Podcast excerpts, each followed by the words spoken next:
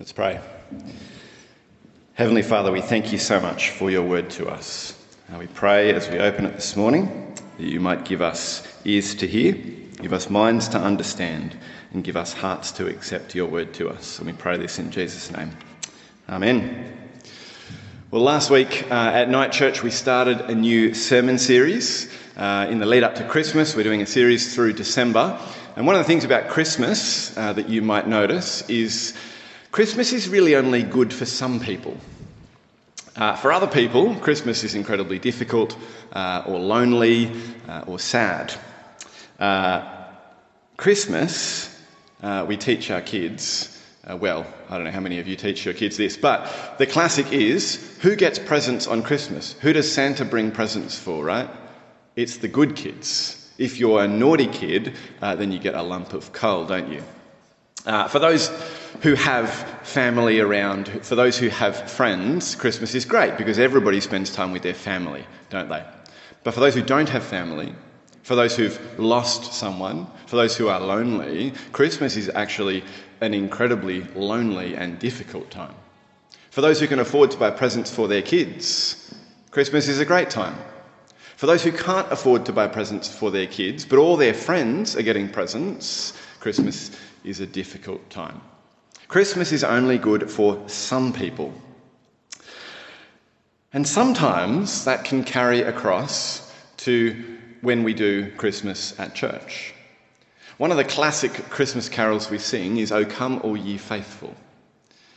Now, I'm probably being a little unfair on the song because if you read the lyrics, it becomes clear. But what message does that title send? When you say, O come all you faithful, what message does that send? It says Christmas, Jesus being born, is for the faithful. The faithful are invited to come.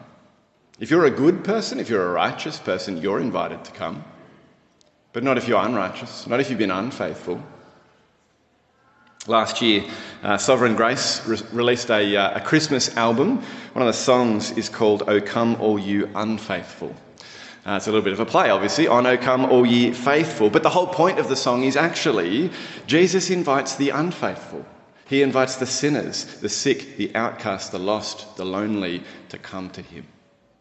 And so we've been going through, uh, well, we've just started last week, uh, but going through kind of looking at who Jesus invites to come to him when we actually open the Gospels. Who comes to Jesus? Who does Jesus welcome?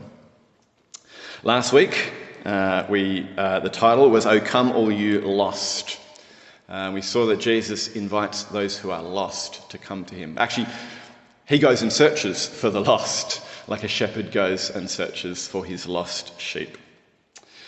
And this morning, O come all you sick. I want to start with a question. Uh, the question is Do you ever get the feeling that there is something deeply and profoundly wrong with the world. Do you ever get the feeling that there's something deeply and profoundly wrong with the world? Most of us probably have times in life when things are going well, right? Life is good. Nothing particularly bad is happening. We're healthy. We're not super stressed. People around us are doing well. But there are times when things happen in life. When someone gets sick, when someone dies, when someone does something awful. Sometimes natural disasters, but usually it's, it's people. People can be horrible to each other. And you just can't help but think this is wrong. It shouldn't be like this. There is something deeply wrong with the world. There is something deeply wrong with people. Do you ever get the feeling that there's something deeply, profoundly wrong with you?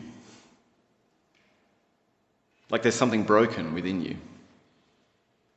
Like you know what you could be, you know what you should be, but you can never quite manage to live up to it whether it's self sabotage or anxiety, depression, anger issues, addiction, or just plain selfishness. something within you, something wrong with you. Do you ever get that feeling? We don't like that feeling, do we? Our world doesn't like that feeling. I did a quick Google search during the week. I searched for two terms. I searched, there's something wrong with me, and there's nothing wrong with me. Right? Now, when you search for there's something wrong with me, you get page after page of self help articles, of websites and blogs designed to help you feel better about yourself. Do you feel like there's something wrong with you? Here's what you can do to stop feeling that way. When you search, there's nothing wrong with me, you get page after page of articles saying, yes, you're right. There is nothing wrong with you.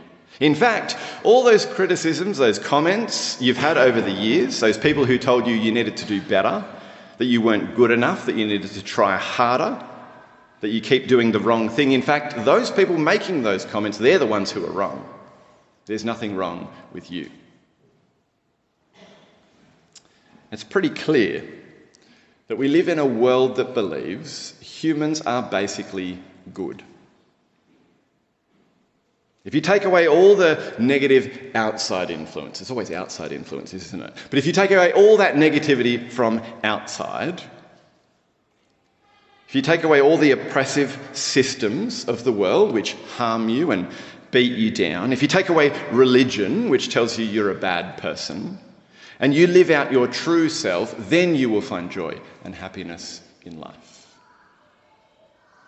There's nothing wrong with you. And yet, and yet, so many of us are anxious, depressed, busy, and stressed out of our minds. Trying to figure out who we are and live that out. It's exhausting. Because it's all on you, isn't it? If I'm a good person, if there's nothing wrong with me, then why do I keep failing? Why do I keep hurting those around me? Why do I keep falling into that addiction, that sin, that selfish and hurtful pattern of behaviour? Our world says there's nothing wrong with you. You are a good person, and so you are worthy of love. Now, the problem is, it's a confusing message because, well, if, if there's nothing wrong with me, then the reason, the reason why I'm struggling, the reason why I'm failing is because of other people. Problem is, those other people are hearing the same message, aren't they? There's nothing wrong with me, and so it must be those other people. So everyone's blaming everyone else for their problems while insisting there's nothing wrong with me. But the Bible has a different message for us. Jesus has a different message for us. And it's one that actually offers us true freedom and peace and joy. It's a message that allows us to live together in harmony. And it starts with accepting that there is something wrong with me. That message, the story of the Bible, well, it starts at the beginning, as all good stories do, right? Genesis chapter 1. God created the world, and it was good. When God created the world, it was good. There was nothing wrong. Nothing wrong with the world, no natural disasters, no pollution, no death or decay. There was nothing wrong with the world, and there was nothing wrong with people. No sickness, no disease or death. Our bodies worked the way they're supposed to. Nobody got COVID or cancer. There's no depression or anxiety. Nobody was born blind or deaf. There was nothing wrong with people or with the world. It was a world where you could say, genuinely, there is nothing wrong with me. But Adam and Eve, the first humans, made a choice to rebel against God. They wanted to choose their own path to decide for themselves what was right and wrong, what was good and evil. And when they did that, when Adam and Eve ate that fruit that God told them not to, they broke the world and they broke humans. People began to do all sorts of wicked and evil things, acting out of selfishness malice and anger. Humans started to get jealous and envious of one another. And they started to get sick. They got diseases. They grew old and died. People were born blind and deaf. And these sicknesses, these diseases, aging and death, they were a sign. A sign that something was wrong with humans, something was broken within us. When God chose Israel to be his people, he had them build a temple, a place where he would dwell among them, where he would meet with his people. But those who were sick, those who were disabled, those with diseases, they weren't allowed to come in. They couldn't enter the temple. Now, it's not that these were worse sinners than the rest, but because sickness and disease were a sign of God's judgment. This was the message, loud and clear. In God's presence, there would be no sin. There could be no sin, no sickness, no disease. And so the sick, they were cut off, unable to enter God's presence. But a time was coming. We read this in Isaiah 35. A day is coming when God will come in judgment. And Isaiah says this He says, When he comes in vengeance, those with feeble hands, knees that give way, with fearful hearts, he says, Be strong and do not fear. Your God will come with vengeance, with divine retribution, he will come to save you. And when he does, when God comes in vengeance, bringing justice, his judgment on sin and evil, Isaiah says, then the eyes of the blind will be opened the ears of the deaf unstopped, the lame will leap like a deer, the mute tongue will shout for joy. The redeemed will walk on a highway to Zion where they will enter with singing, and everlasting joy and gladness will be theirs. Sorrow and sighing will flee away. A day is coming, Isaiah says, when God will arrive to rescue his people what will be the sign of his coming? How will we know he's here? The blind, the deaf, the lame, the mute, they will be healed. What's wrong with humans, what's broken in humans, will be fixed and restored when God comes to save. And so Israel looked forward to this day when God would come and he would fix what was wrong with us. Isaiah wrote this probably around 700 BC. So, for 700 years, the nation of Israel looked forward to this day. Until one day, during the reign of Tiberius Caesar, while Pontius Pilate was governor of Judea and Herod was ruler of Galilee. These are real historical figures, right? This is not just made up stories. These are real historical figures. During the time these people ruled, this happened. In real life, a man named Jesus began teaching in the synagogues in Galilee, proclaiming this message The kingdom of God is here. Repent and believe the good news. And as he preached this message, something else happened. The eyes of the blind were opened. The ears of the deaf were unstopped. The lame began to walk, and the mute tongues shouted for joy. When Jesus came, God came. God was here to bring justice, to bring judgment, and to save his people. John the Baptist knew that he'd been sent to prepare the way for the Lord. He was the, the messenger who would prepare the way.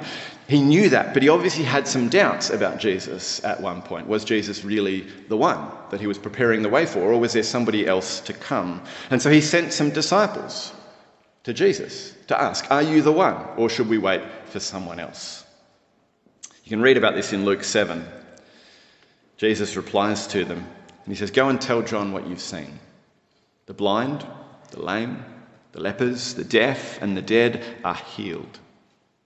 Jesus says, I am the one. I am the one to come. Wherever Jesus went, people would bring their sick and he would heal them. Huge crowds would gather around. And we even read in, in Mark chapter 6, we read that everyone who touched the edge of his cloak was healed. When Jesus came, the effects of sin, of Adam and Eve's rebellion, the effects of sin were being undone.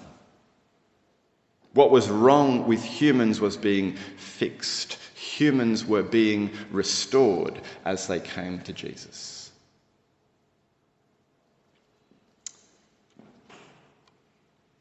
Except that Jesus seemed almost hesitant to heal people at times, didn't he? If anyone asked, if anyone came to him, he would heal them.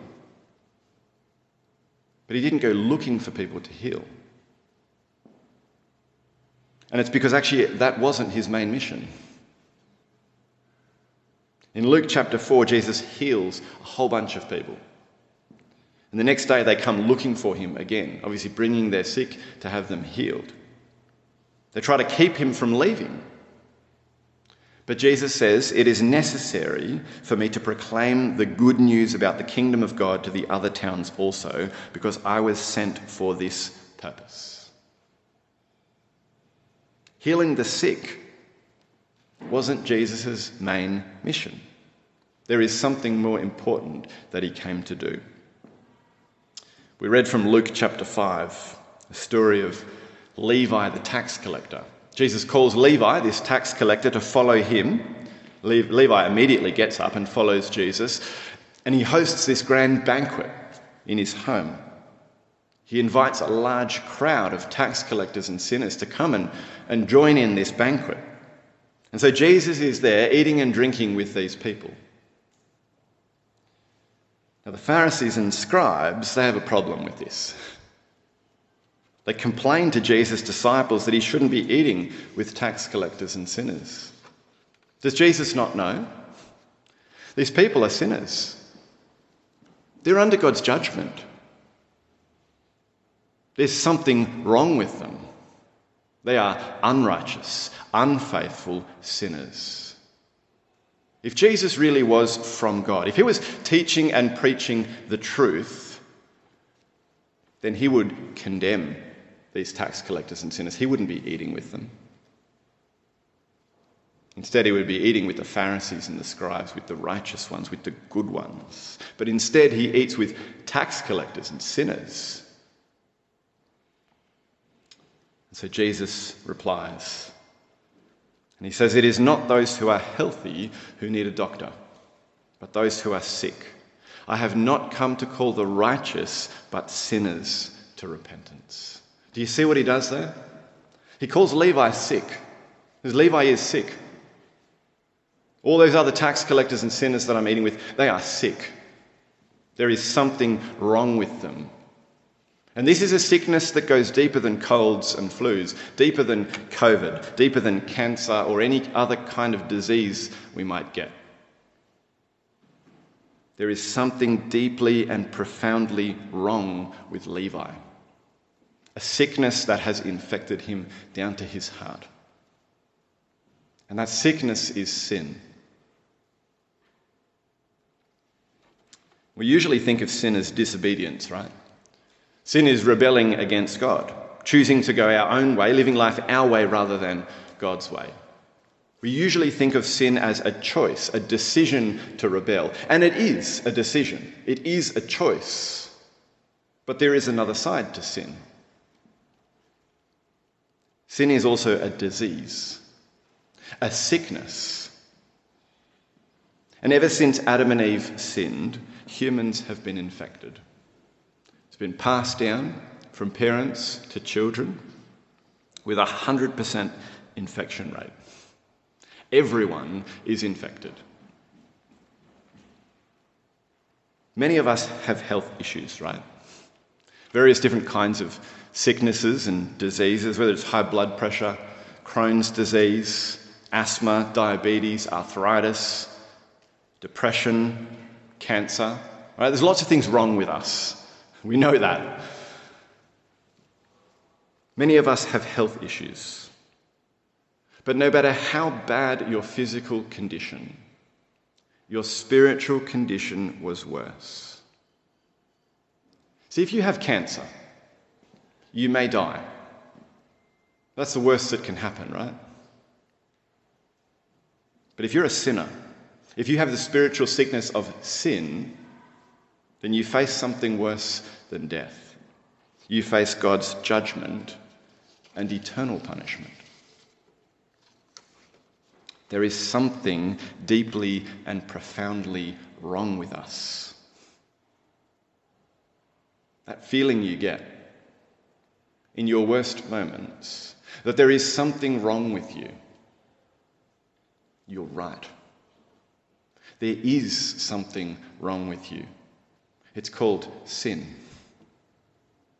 And many of us, I'm sure, in those moments, when we're painfully aware of that sickness, of that disease, when we experience the darkness of our own hearts, I'm sure many of us think in those moments, God must not want me right now. In this moment, when I have done this thing, God must not want me right now.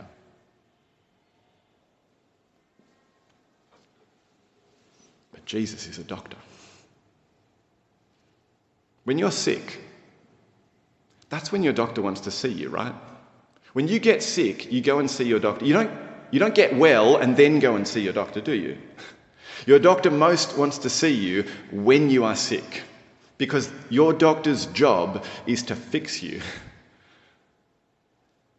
to give you medicine or whatever you need to fix what's wrong with you.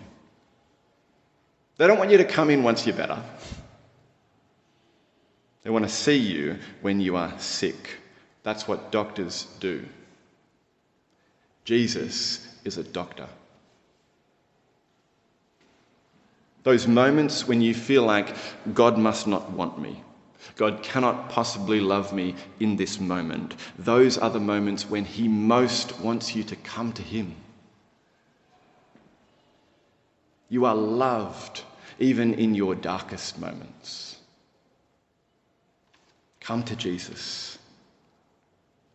Repent of your sins, and you will find healing, forgiveness, restoration.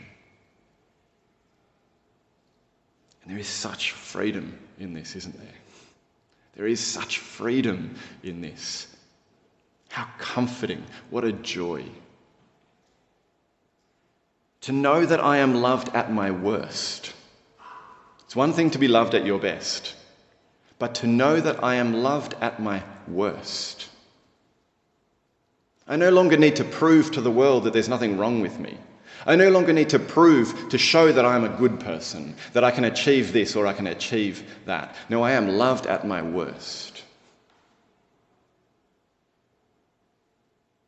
To be able to accept that I am not a good person and yet am welcomed and loved by Jesus. What a relief. What freedom there is. Not that Jesus leaves me in my sin. Not that Jesus simply accepts me at my worst and leaves me there. No, Jesus is a doctor. He wants to heal me of my sickness. He wants to fix what's wrong with my heart. But He welcomes me at my worst. So come to Jesus. Come, all you sick repent of your sins, and be healed. Let's pray. Heavenly Father, we thank you so much for sending Jesus. Thank you that he came to live and die and rise again so that we might be healed. Father, please make us more and more aware of the sin in our hearts that we might come to Jesus, that we might cling to him and find forgiveness in him. We pray this in his name. Amen.